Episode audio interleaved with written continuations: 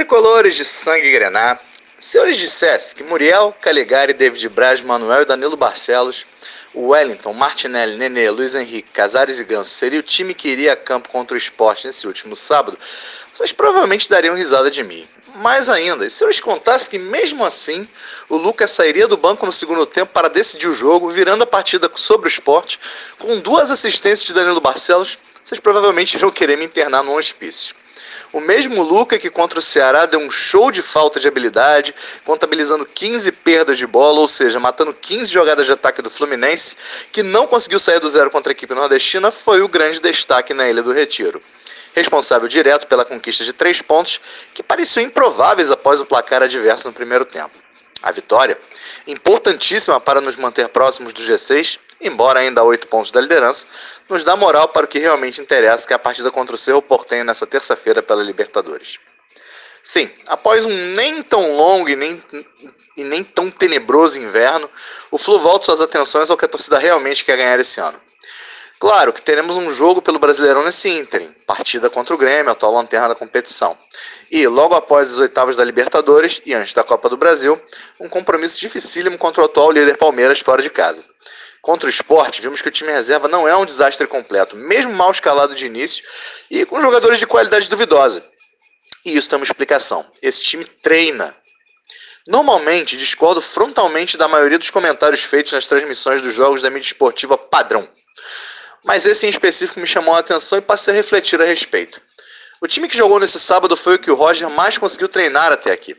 Eu posso ter diferenças com o técnico e achar que talvez o Marcão fizesse um trabalho melhor que o dele. Mas terá sido o aproveitamento de Luca no time reserva mero acaso? Ou fruto de um entrosamento maior com os jogadores com o qual ele sempre treina? Afinal, vimos o mesmo Luca atuar de forma desastrosa contra o Ceará ao lado dos titulares. O ponto onde quero chegar é simples. Talvez valha a pena repetir esse time que venceu o esporte, pelo menos contra o Grêmio. Isso dará tempo para o Roger treinar os dois times e talvez melhore o desempenho do time titular nas decisões importantes que temos, evite desgaste necessário, entre outros problemas. Afinal, queridos, estamos começando a ficar na conta do chá em algumas posições, zaga centroavância, por exemplo.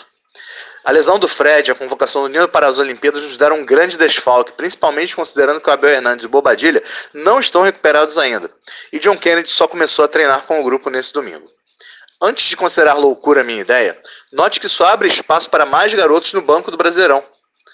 Poderemos ver nomes como Matheus Martins, João Neto, Igor e Wallace com mais frequência, além de FT quando estiver recuperado. Só para citar alguns. É assim que eles podem finalmente ter chance para se firmar no elenco principal e escantear alguns jogadores que já estamos de saco cheio de ver jogar com a nossa camisa. É claro que se não der certo e começarmos a perder partidas em sequência no brasileiro, sempre dá para desistir dessa ideia. Mas a verdade é que não há como manter o time principal jogando com a frequência que estava, sem treinamento e com vários jogadores a ponto de estourar, e alguns estourando, como o Fred. Libertadores e Copa do Brasil voltaram à pauta e o time precisa avançar em ambas. Como não trouxemos mais ninguém, Roger terá que encontrar jogadores que se adequem às situações que vão aparecer. E já sinalizou que vai usar a base para isso. Ter duas equipes aumenta o escopo de jogadores que podem ser utilizados, descansa os titulares e lhes dá tempo para treinar, dá rodagem aos reservas e os estimula a competir por um lugar ao sol. Enfim, são várias as vantagens. Lógico que esportivamente é difícil dizer se é uma boa ideia, mas penso que escalar uma equipe reserva que tem entrosamento para esses jogos é melhor que um time misto. Posso estar redondamente enganado, torcedores, mas talvez, talvez seja a saída para continuarmos disputando tudo esse ano. Não existe fórmula mágica para continuar vencendo, só trabalho, estratégia e coerência. E espero de Roger os três. Curtas. Palmeiras, Bragantino, Atlético Mineiro e Atlético Paranaense formam o G4 no momento em que escrevo a coluna. Palmeiras ainda joga Libertadores, Bragantino ainda joga Copa Sul-Americana e os dois Atléticos jogam outras duas competições além do Brasileirão. Fortaleza, o quinto colocado, e Bahia, o sexto, ainda jogam a Copa do Brasil. O Santos, está logo atrás do Flu, ainda joga tanto a Copa do Brasil quanto a Copa Sul-Americana. O Atlético Goianiense, nono colocado, também avançou na Copa do Brasil. E por que estou citando esses times todos? Porque os nove primeiros colocados estão todos numa maratona similar à do Fluminense. Vai sobressair quem tiver elenco e planejamento. Talvez o Palmeiras consiga se manter nas duas competições jogando em alto nível. Tem elenco, né? Mas o Atlético Mineiro vai ter que se desdobrar, porque está em três, e os outros também. Dá para continuar bem no Brasileirão se tudo for bem pensado daqui para frente. Foi bom ver que algumas peças corresponderam quando foram necessárias. Muriel fez boas intervenções, Manuel jogou fino, Danilo Barcelos teve a sua noite de garçom e Luca de matador. Os meninos Matheus Martins e João Neto também entraram com fome de bola e animaram a partida.